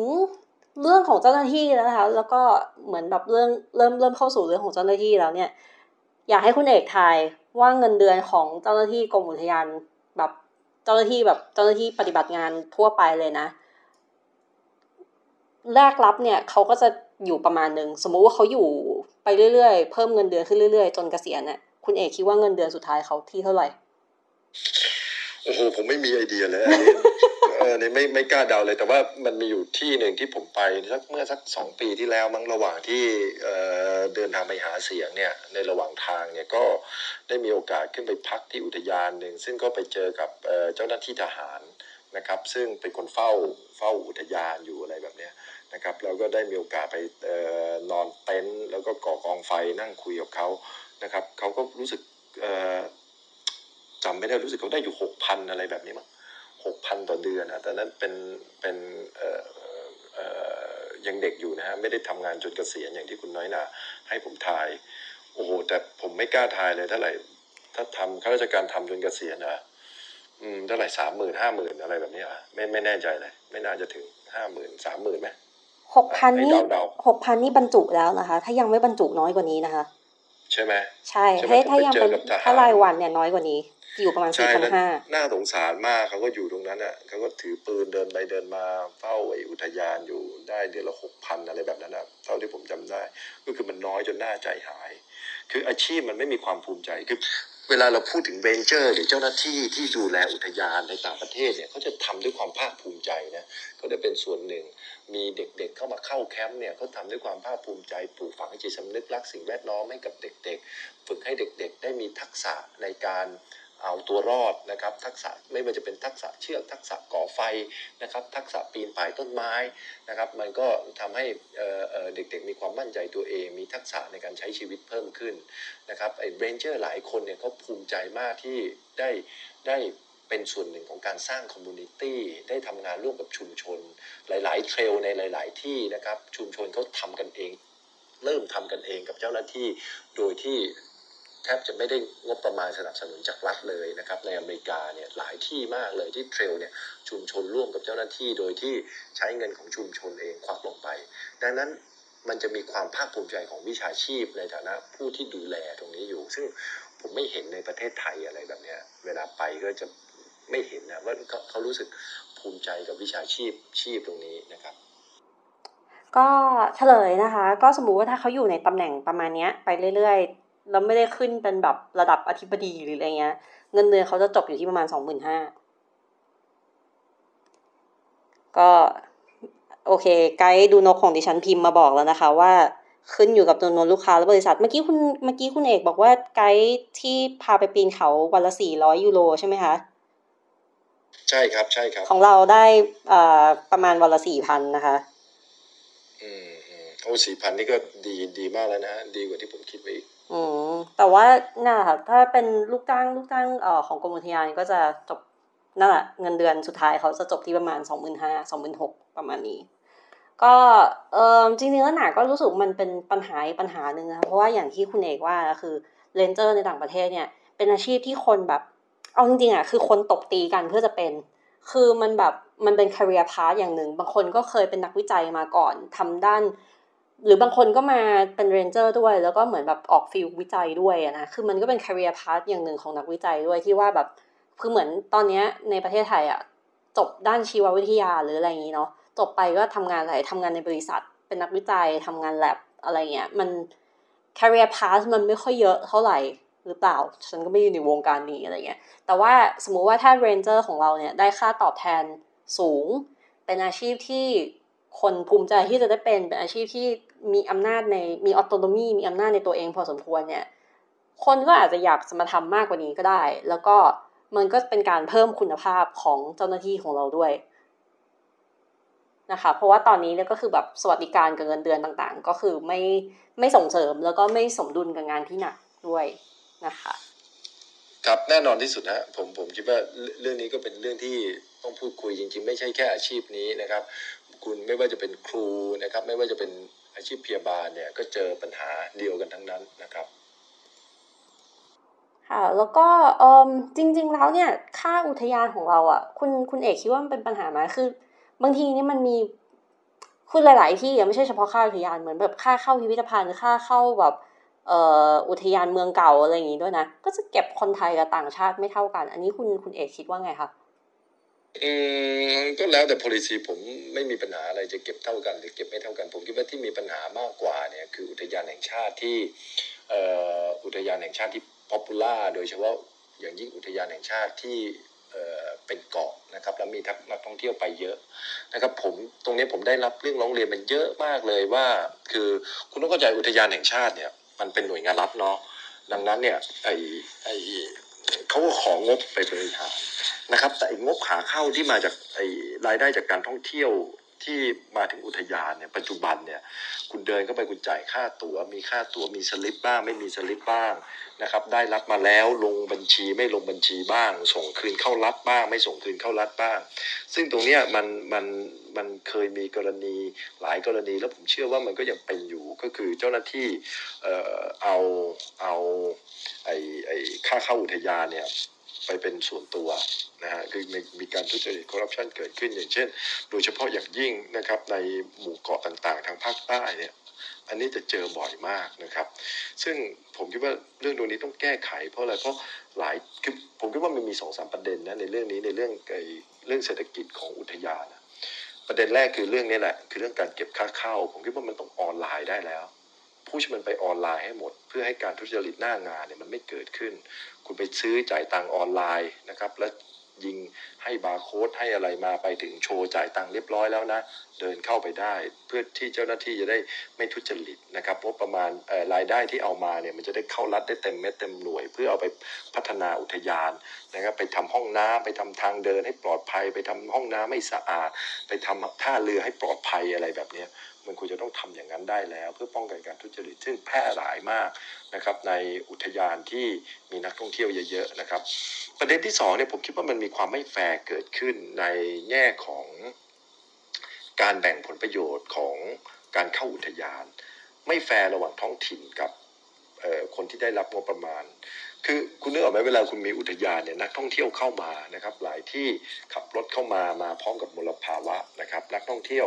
พอมาถึง เมื่อมีนักท่องเที่ยวก็มีขยะด้วย มีขยะมีนักท่องเที่ยวนะครับ มีมลภาวะสร้างรถติดถนนผุพังนะครับ อะไรต่างๆมากมาย แต่ท้องถิ่นเนี่ยกับไม่ได้ส่วนแบ่งของค่าเข้าอุทยาน ค่าเข้าอุทยานตรงไปส่วนกลางทั้งหมดอะไรแบบเนี้ยนะครับ คือผมอยากจะเห็นการแบ่งผลประโยชน์ให้กับคนในชุมชน คนในท้องถิ่นด้วย ว่าถ้าเกิดว่าเขาต้องเอาทรัพยากรของเขานะครับ ไม่ว่าจะเป็นถนนหนทาง ไม่ว่าจะเป็นเรื่องการจัดเก็บขยะ ไม่ว่าจะเป็น เรื่องบริการสาธารณะอะไรต่างๆเนี่ยมารองรับนักท่องเที่ยวเนี่ยไอการจัดเก็บค่าเข้าอุทยานต้องมีการจัดแบ่งให้เป็นธรรม เพื่อให้ท้องถิ่นได้เอาค่าเข้าอุทยานมาบำรุงพัฒนานะครับการให้บริการสาธารณะที่ไม่ได้อยู่ในเขตอุทยานของท้องถิ่นด้วยนะครับดังนั้นผมพูดคิดว่าถ้าพูดถึงเรื่องไอ้การเก็บค่าเข้าเนี่ยผมก็มีสองประเด็นก็คือประเด็นเรื่องการทุจริตคอร์รัปชันทำยังไงให้การ booking นะครับ แล้วก็การจ่ายตังค์มันอยู่บนออนไลน์ใช้อิเล็กทรอนิกส์ได้ เพื่อไม่ให้เกิดการคอร์รัปชันหน้างาน เงินจะได้เข้ารัฐอย่างเต็มหน่วย อุทยานจะได้เอาเงินส่วนนี้ไปพัฒนาอุทยานได้รบกวนภาระภาษีในการที่จะของงบประมาณน้อยลง อันที่สองก็คือการแบ่งผลประโยชน์ อุทยานอย่างเป็นธรรมระหว่างอุทยานเองแล้วก็ชุมชุมชนแล้วก็ท้องถิ่นที่อยู่รอบข้างอุทยานนะครับ สำหรับผมถ้าเป็นเรื่องเรื่องเรื่องค่าเข้าเรื่องเศรษฐกิจเนี่ยผมผมมองเห็นสองประเด็นนี้ครับ ค่ะขอบคุณค่ะ ทีนี้เนี่ยเรื่องค่าเข้าเรื่องค่าเข้าอุทยานเนี่ยขึ้นหนาก็สงสัยเหมือนกันนะ เพราะว่าหลังๆ นี้เขาก็พยายามจะเอ่อพุชให้มันเป็นออนไลน์โดยเฉพาะช่วงที่มีโควิดเนี่ยคือมันก็จะมีแอปคิวคิวออกมานะคะให้เราจองคิวเข้าอุทยาน แต่ว่าพอไปถึงหน้าอุทยานจริง ๆ ก็ยังต้องซื้อ ticket เหมือนเดิม ก็ค่อนข้างจะงงอยู่แล้วก็ คือตอนแรกเหมือนเขาพยายามลดคนหน้างานนะเนาะแล้วก็แต่พอไปถึงจริงก็ยังมีคนหน้างานอยู่ แล้วก็เหมือนแบบว่า system ในการจำหน่ายตั๋วมันก็งงใช้ไม่ค่อยได้ใช้คือคนใช้ก็งง เจ้าหน้าที่เองก็งง ก็เลยต้องมีเจ้าหน้าที่มายืนประจำตู้ เพื่อไอ้ตู้เก็บ ticket อะไรต่างๆ เนี่ย เพื่อจะช่วยช่วยคนซื้อทิเกตมันก็แบบเอียงวะเอียแบบคือใช่ใช่ใช่เรื่องนี้คือคือคุณน้อยหนาเรื่องนี้ต้องเปรียบเทียบกับรถเมย์ รียบเทียบกับรถเมย์ได้เลยครับไอการมีไอเครื่องอัตโนมัติต่างๆแต่ต้องมีคนมายืนทำให้เนี่ย คือระบบมันไม่เสถียรหรืออะไรเนี่ย ถ้าใครใช้ไอบัตร Easy Pass ทางด่วนก็จะเห็นใช้ไปบางวันไอไม้ก็ไม่กระดกขึ้นปิดไม่ขึ้นอะไรแบบเนี้ยผมคิดว่ามันมันเป็นเรื่องของความเอาใจใส่ในการให้บริการ แต่ถ้าพูดถึงเรื่องการเอาคนมาทำงานที่ไม่เกิดประโยชน์นะครับ ไม่เกิดประโยชน์ที่สามารถใช้เทคโนโลยีจริงๆก็ไม่สมัยใหม่หรอกนะคือผมอยากยกตัวอย่างกระเป๋ารถเมย์ คือกระเป๋ารถเมย์เนี่ย คุณน้อยหนาเวลาไปเที่ยวต่างประเทศมีประเทศไหนที่ มีรถเมย์แล้วต้องมีกระเป๋ารถเมย์ไหมเอางี้ดีกว่ามีประเทศไหนที่ตั๋วของ Public Transport อะมันไม่คอนเน c กกัน เออ อะไรแบบเนี้ยไอ้ไอ้ไม่ connect กันก็ยังมีนะ ผมว่าในอเมริกาก็ยังมีนะ ที่ไม่ connect กันนะแต่รถเมย์ที่มีกระเป๋ารถเมย์เนี่ย ผมไม่เคยเห็นนะใช่ไหมปกติคนขับก็เป็นคนเก็บ เพราะว่าเขาใช่ไหมใช้เป็นการ์ดขึ้นไปแล้วก็แปะ หรือว่าถ้าใช่ใครแบบใช่การ์ดหมดจริงๆอะก็คือบังคับให้หยอดเหรียญแล้วก็คือแบบไม่ได้มีทอนก็คือแบบมีเท่าไหร่แกก็ต้องหยอดเท่านั้นใช่อะไรประมาณนี้ก็นี่ไงทำไมขอสมกขาดทุนไงงานที่คุณจะใช้คนคนเดียวทำคุณใช้คนสองคนทำอะนี่คือเหตุผลว่าทำไมคุณถึงขาดทุนค่าแรงคุณก็สองเท่าใช่ไหมคือเนี่ยผมนึกไม่ออกเลยว่าว่าไม่ว่าจะเป็นที่อุทยานที่คุณน้อยหนาพูดก็ดีที่พยายามจะออโตเมตมันแต่ท้ายที่สุดก็เอาคนไปเฝ้ามันอยู่ดี มันก็ไม่เกิด คือ เออเวลาที่คนที่อยู่หน้าตู้เนี่ยมันควรจะเอาไปสร้างกิจกรรมทางเศรษฐกิจที่เกิดมูลค่าอย่างอื่นอย่างเช่น ยกตัวอย่างอย่างเช่น เอามาพูดเป็นเอามาเป็นไกด์ให้นักท่องเที่ยว พูดถึงความปลอดภัย พูดถึงสถานที่สำคัญนะควรไปเที่ยวตรงไหนตรงไหนใช้เวลาเท่าไหร่คุณมาให้ข้อมูลกับประชาชนแทนที่จะเอาไปนั่งจ่ายเงินค่าตั๋วใช่ไหมสุดท้ายพอคุณติดเครื่องซื้อตั๋วอัตโนมัติมาคุณเอาคนไปเฝ้าหนึ่งคน มันก็ค่าเท่าเดิมพอดีใช่ไหม แต่ถ้าเกิดว่าคุณสามารถทำให้ระบบมันเสถียรและและใช้ตู้ไอ้ตู้ออกตั๋วจองจองคิวอัตโนมัติได้จริงเนี่ยเจ้าหน้าที่ที่ลดลงไปได้ก็สามารถเอาไปบริการนักท่องเที่ยวได้ เอาไปออกแบบนะครับเส้นทางหรือว่ากิจกรรมการท่องเที่ยวใหม่ ๆ ได้อะไรแบบเนี้ยเสียดายที่เรามองไม่เห็นในเรามองไม่เห็นเรื่องอการเพิ่มประสิทธิภาพตรงนี้ และเอาเวลาของคน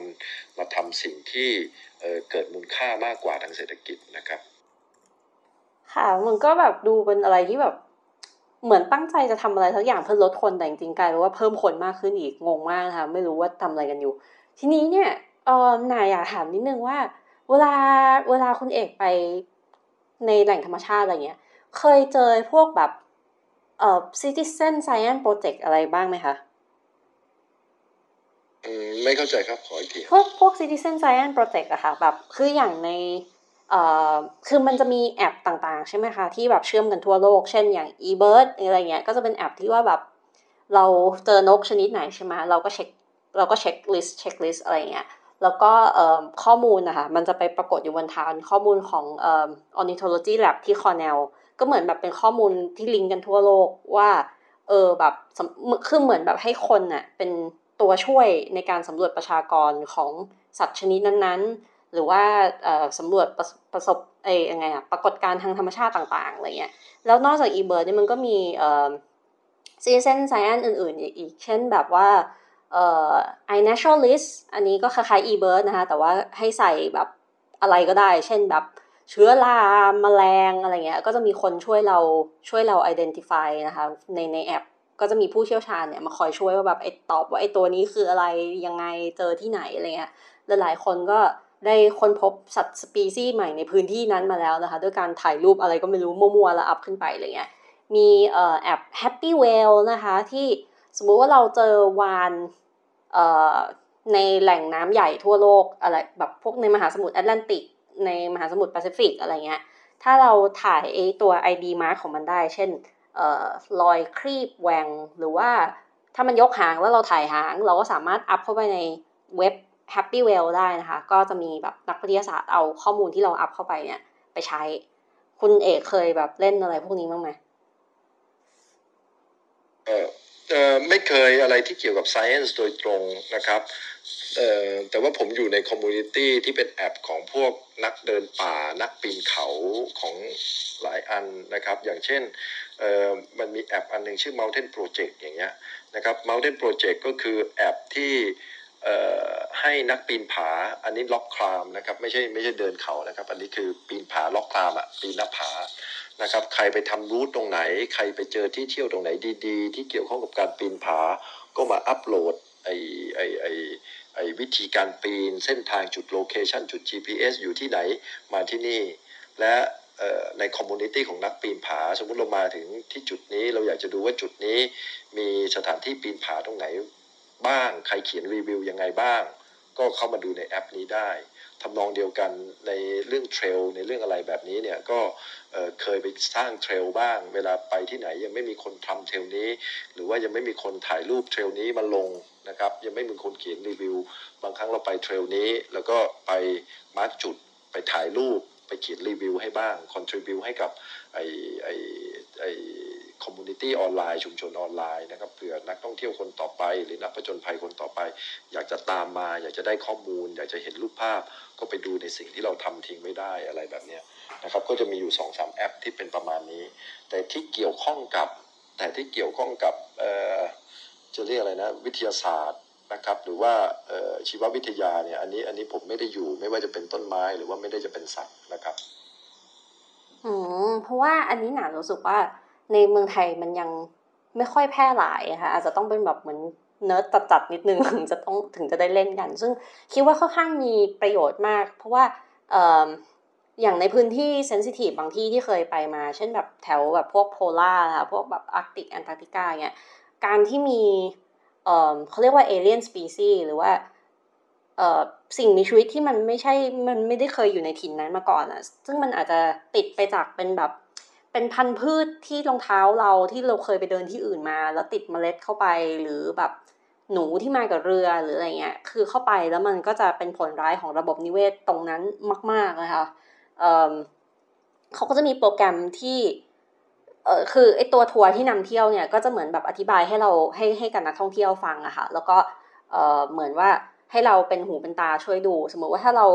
ไปแล้วเราเห็นพืชพันธุ์อะไรก็ตามเนี่ย เราก็สามารถถ่ายรูปมาเนาะแล้วก็เราก็สามารถแบบอัปโหลดขึ้นไปตามแอปพวกนี้ได้ แล้วก็จะมีนักวิทยาศาสตร์เนี่ยมาคอยช่วยดูว่า โอเค เหมือนตรวจสอบหนึ่งก็คือตรวจสอบประชากรของพืชพันธุ์ หรือว่าสิ่งมีชีวิตดั้งเดิมในถิ่นนั้นด้วยสองก็คือเหมือนแบบคอยสอดส่องดูแลด้วยว่ามี alien species เข้าไปเอ่อเข้าไปในที่นั้นหรือเปล่า ต้องมีอะไรต้องระวังไหมอะไรอย่างนี้ด้วย อยากถามคุณเอกเหมือนกันว่า เวลาคุณเอกไปแบบพื้นที่ธรรมชาติอะไรเงี้ยเขาเคยมันมีการแบบอบรมอะไรอย่างนี้ไหมคะ เรื่อง alien species ว่าแบบ คุณห้ามเอาสัตว์เลี้ยงเข้ามานะ คุณต้องแบบห้ามเอาอะไรออกไป ห้ามเอาอะไรเข้ามา เอ่อห้ามเอาหมาแมวอะไรอย่างเงี้ยค่ะมีอืไหมไม่เคยเจอเคยเจออยู่ที่เดียวที่คือนิวซีแลนด์ที่นิวซีแลนด์เนี่ยผมคิดว่าเขาเข้มงวดสุดๆเรื่องนี้นะครับ ผมเคยไปนิวซีแลนด์แล้วก็วัตถุประสงค์ก็คือตอนที่เขามาเนี่ยก็บอกว่ามาท่องเที่ยวมาท่องเที่ยวแล้วพอเอ็กซเรย์เนี่ยเขาเจอเต็นท์เขาเจอรองเท้า hiking เขาเจอไออุปกรณ์เดินป่าเนี่ยเขาก็ถามว่ามาเดินป่าว่าใช่นะครับ สิ่งที่เขาเอาเนี่ยก็คือเอาอุปกรณ์หลังเหล่านั้นเนี่ยทั้งหมดเนี่ยไปฉีดน้ำเราต้องนั่งรอ ไปฉีดน้ำเพื่อเอาไอ้ foreign species ไอ้ foreign species ไอ้ alien species ออกไปให้หมด เพราะว่าเขากลัวว่าไอ้พวกนี้มันจะไปทำลายระบบนิเวศที่เป็นอยู่ของเขานะครับดังนั้นในซีนิวซีแลนด์เนี่ยถ้าใครจะเข้าที่จะไป hiking ตั้งใจไป hiking ไปเดินป่าไปในธรรมชาติของเขา แล้วถ้า declare นะครับเขาจะเอาอุปกรณ์ไปล้างไปยิงน้ำไปทำความสะอาด เพื่อให้ไม่มียกตัวอย่างเศษหญ้าเศษดินติดอยู่ที่ร่องของรองเท้า ไม่ให้มีเศษหญ้าเศษดินติดอยู่ที่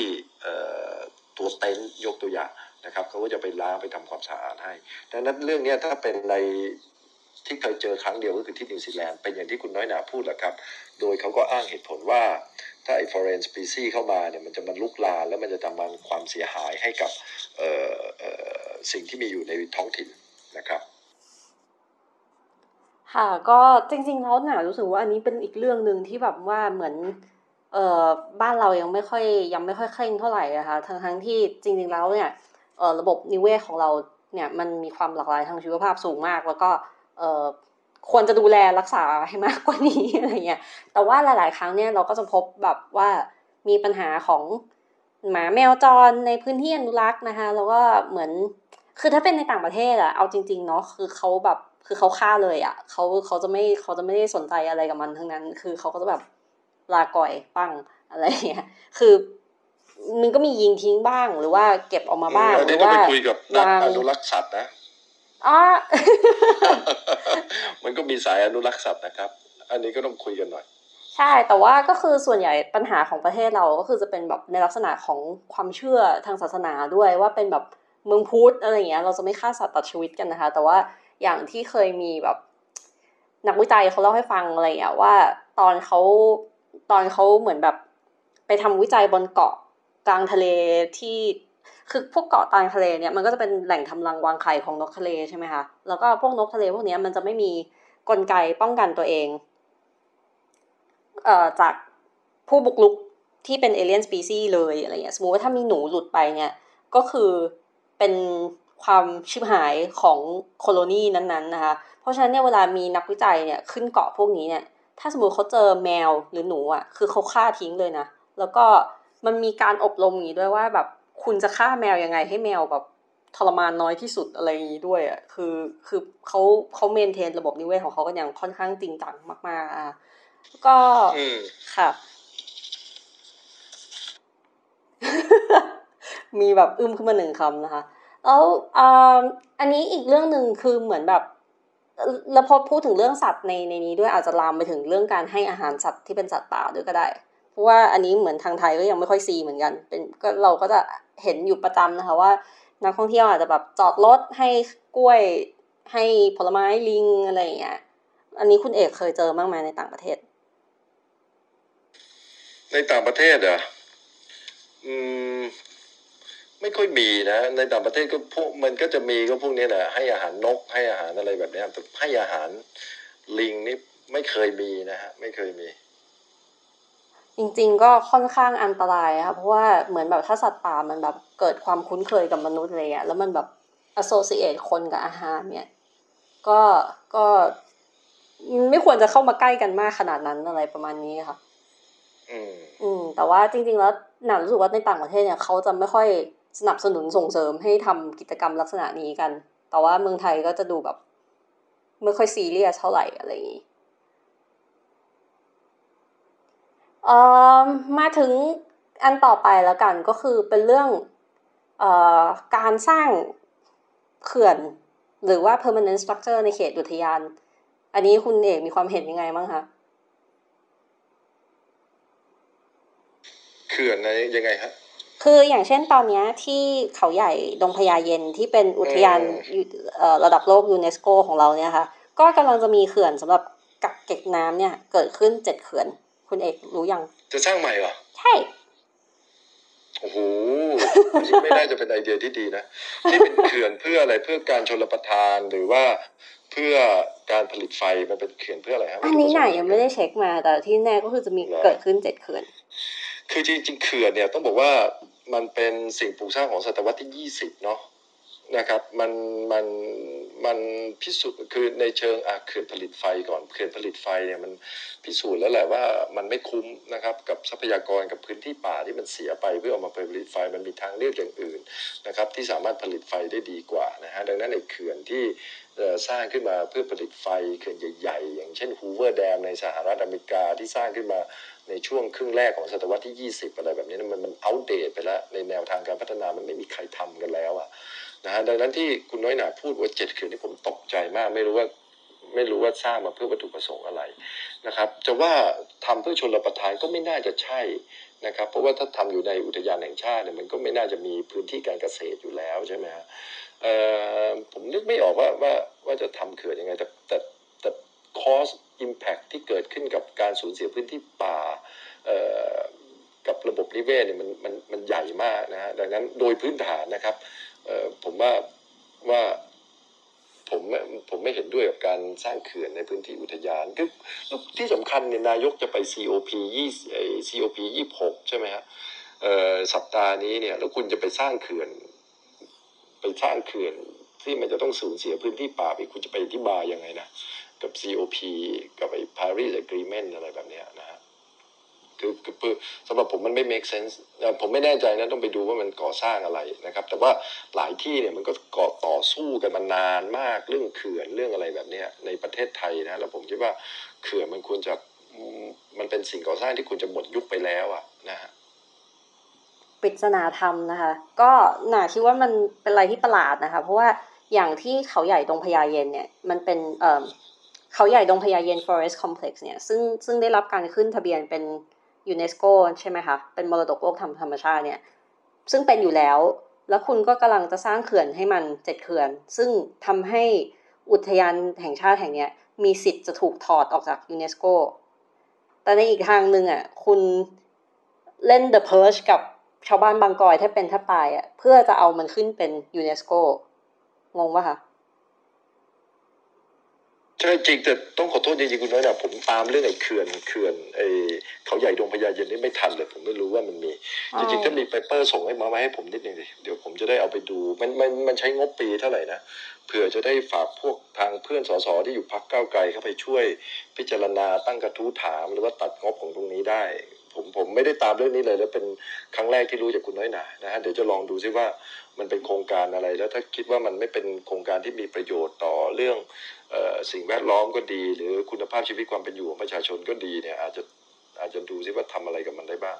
ขอบคุณค่ะ ก็เดี๋ยวมันพื้นที่กี่ไร่นะครับ พื้นที่กี่ไร่พื้นที่ป่ากี่ไร่ที่จะหายไปเพราะเขื่อนเจ็ดแปดเขื่อนที่จะถูกสร้างโอ้ขึ้นแต่มันถูกเยสร้างอะขึ้นจริงค่ะ ก็มีเราพูดถึงมีเท่าไหร่ครับมีหลายอุทยานด้วยคือนอกจากที่เขาใหญ่เนี่ยก็ยังมีที่เอ่ออุทยานที่ตะวันออกชื่ออะไรวะ เขาเจ็ดชั้น เขาเจ็ดชั้นใช่ไหมที่หนึ่งค่ะๆ คือคืออันนี้ผมไม่เข้าใจวัตถุประสงค์ของการสร้างเขื่อนพวกนี้คืออะไรเพื่อเก็บเพื่อสร้างน้ำค่ะการท่องเที่ยว เก็บน้ำเพื่ออะไรเพื่อชลประทานหรือใช่เพื่ออะไรค่ะเพราะว่าเป็นเขื่อนของกรมชนอ๋ออืมแต่ว่าเวลาแต่เขามาแต่เพิกแต่ถอนพื้นที่เนี่ยจะอยู่ใน jurisdiction ของกรมอุทยานอ๋อคือจริง ๆ เนี่ยมันควรจะสร้างเนี่ยมันไม่ควรไปสร้าง คือผมคิดว่ามันควรจะมาสร้างข้างล่างใช่ไหมตรงไหนที่มันเป็นพื้นที่ราบและเป็นพื้นที่น้ำไหลไปถ้าเป็นรวมกัพื้นที่ราบก็นั่นไม่มีไม้สิคุณเอกน่ะอะไรนะ ถ้าเป็นพื้นที่ราบก็ไม่มีไม้สิคุณเอก แล้วทำไมต้องมีไม้นะขอโทษนะครับ เพราะว่าไม้มันตัดได้ไงคะอ๋อโอเคโอเคโอเคโอเคตึงโป๊ะอะค่ะก็เดี๋ยวเดี๋ยวน่ะถ้ามีเอกสารอะไรเดี๋ยวเดี๋ยวน่ะขออนุญาตฝากไปให้นะคะ ครับครับยินดีเลยครับ ส่งส่งมาให้ผมนิดนึงผมจะได้คือผมไม่ได้ตามผมเนี่ยรู้ครั้งแรกเลยฮะค่ะก็ประมาณนี้ค่ะ ก็เดี๋ยวเราจะเปิดยกมือกันดีกว่านะคะ ก็เดี๋ยวฉันคุยมานานแล้วแล้วเดี๋ยวหลายคนจะเบื่อ ก็เปิดยกมือนะคะเผื่อใครจะมีคำถามอะไรขึ้นมาถามได้นะคะ ก็ขอขอบคุณคุณเอกมากนะคะที่มาคุยกับทางพวกเราในวันนี้นะคะ แล้วก็มาตอบคำถามเกี่ยวกับเรื่องเทรลในต่างประเทศด้วยนะคะ ก็เป็นที่น่าตื่นตาตื่นใจดีนะคะ ว่าโลกเขาไปถึงไหนกันแล้วนะคะโดยที่เราก็ยังอยู่เหมือนเดิมอยู่เหมือนประมาณ 20-30 ปีที่แล้วนะคะ เออน่าอยากรู้อีกเรื่องหนึงค่ะคุณเอกพอดีเห็นตอนนี้ก้าวเอ้ยทางคณะก้าวหน้าเนี่ย มีโฟกัสเรื่องการทำน้ำประปาดื่มได้อะไรอย่างนี้อยู่ใช่ไหมคะครับครับน้ำประปาสะอาดคือน่าสงสัยว่าโปรเจกต์อะไรอย่างเงี้ยเราจะสามารถแบบโคกับทางอุทยานแล้วเอาเข้าไปผลิตน้ำสะอาดในนั้นได้ไหมเพราะว่าในหลาย ๆ ครั้งเนี่ยในในอุทยานเนี่ยก็คือเป็นน้ำบาดาลแล้วก็เป็นน้ำที่แบบ ไม่ค่อยน่าใช้แล้วก็กินไม่ได้อะไรอย่างเงี้ยค่ะ แล้วก็บางทีก็น้ำไม่ไหล คือคือมันก็มันก็ไม่ค่อยอำนวยความสะดวกกับนักท่องเที่ยวเท่าไหร่ หรือแม้แต่เจ้าหน้าที่เองเนี่ยเขาก็ค่อนข้างลำบากเหมือนกัน ในการใช้ใช้น้ำอะไรพวกเนี้ยคือ อย่างนี้มันพอจะเป็นไปได้ค่ะ อันนี้อันนี้คิดอันนี้ถามเฉยๆเลยนะด้วยความไม่รู้เลยว่ามันจะต้องมีขั้นตอนการขออนุญาตยังไงบ้างผมก็ไม่รู้คือกันเลยคือคือเอาเอาเอาเอาบอกก่อนคือโครงการที่ผมไปทำอยู่เนี่ยก็คือทำร่วมกับเทศบาลของคณะก้าวหน้านะครับ ในการเลือกตั้งระดับเทศบาลในเดือนมีนาคมที่ผ่านมาก็คือมีนาคมของปีนี้นะครับเอ่อทางคณะก้าวหน้าได้รับความไว้วางใจจากประชาชนประชาชนนะครับให้บริหารเทศบาลทั้งหมด 16 แห่งทั่วประเทศนะครับ ซึ่งก็มีทั้งเอ่อเทศบาลที่มีลักษณะเป็นเมือง แล้วก็เทศบาลที่มีลักษณะเป็นชนบทนะครับ ที่เราไปโฟกัสเรื่องน้ำประปาเนี่ยก็คือเทศบาลที่มีลักษณะที่เป็นชนบทนะครับ แต่คุณน้อยหนาผมต้องเรียนว่าผมไม่รู้ว่าคุณน้อยหนาเอ่อพื้นเพจากที่ไหนนะครับ แต่ว่าผมเนี่ยเกิดและเติบโตในกรุงเทพนะครับ ดังนั้นปัญหาเรื่องออน้ำขุ่นข้นนะครับ น้ำไม่ไหล มันไม่มีมาหลายสิบปีแล้วนะครับ ตั้งแต่จำได้ก็ตั้งแต่โตมาก็ไม่เคยเจอปัญหานี้อีกตอนเด็กๆ ก็ยังพอมีบ้าง แต่พอโตมาเนี่ยมันไม่มีปัญหานี้ แต่คนชนบทในหลายพื้นที่เทศบาลของเราที่เราไปเห็นยังเจอปัญหาน้ำขุ่นข้น อยู่ทุกเมื่อเชื่อวันเป็นปัญหาปัจจุบัน ซึ่งทั้งทั้งๆที่มันควรจะเป็นปัญหาของศตวรรษที่แล้วนะครับมันควรจะเป็นปัญหาของศตวรรษที่ 20อะ เรื่องน้ำประปาไม่สะอาดนะครับ เราไปเจอหลายที่น้ำประปาไม่สะอาดเอามาสระผมไม่ได้แชมพูไม่มีฟองเอามา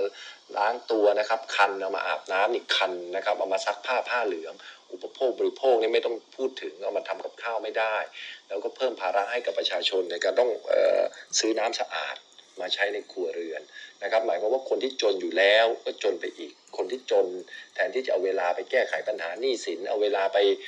ใช้อยู่เวลาอยู่กับครอบครัวนะครับกับต้องเอาเวลามาแกว่งสารส้มเอาต้องเอาเวลามาแก้ปัญหาเรื่องน้ำอะไรแบบนี้สำหรับผมนี่มันเป็นรูปธรรมของความเหลื่อมล้ำที่มันจับต้องได้ง่ายมาก คนที่อยู่ในเมืองไม่ต้องเจอปัญหานี้ แต่คนที่อยู่ในต่างจังหวัดอยู่ในชนบทเนี่ยยังเจอปัญหานี้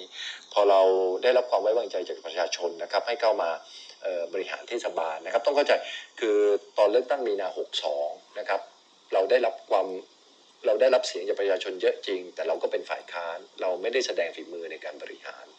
ในการเลือกตั้งระดับอบจปลายปีที่แล้วปลายปี 63นะครับเราได้สมาชิกสภาอบจมา แต่เราไม่ได้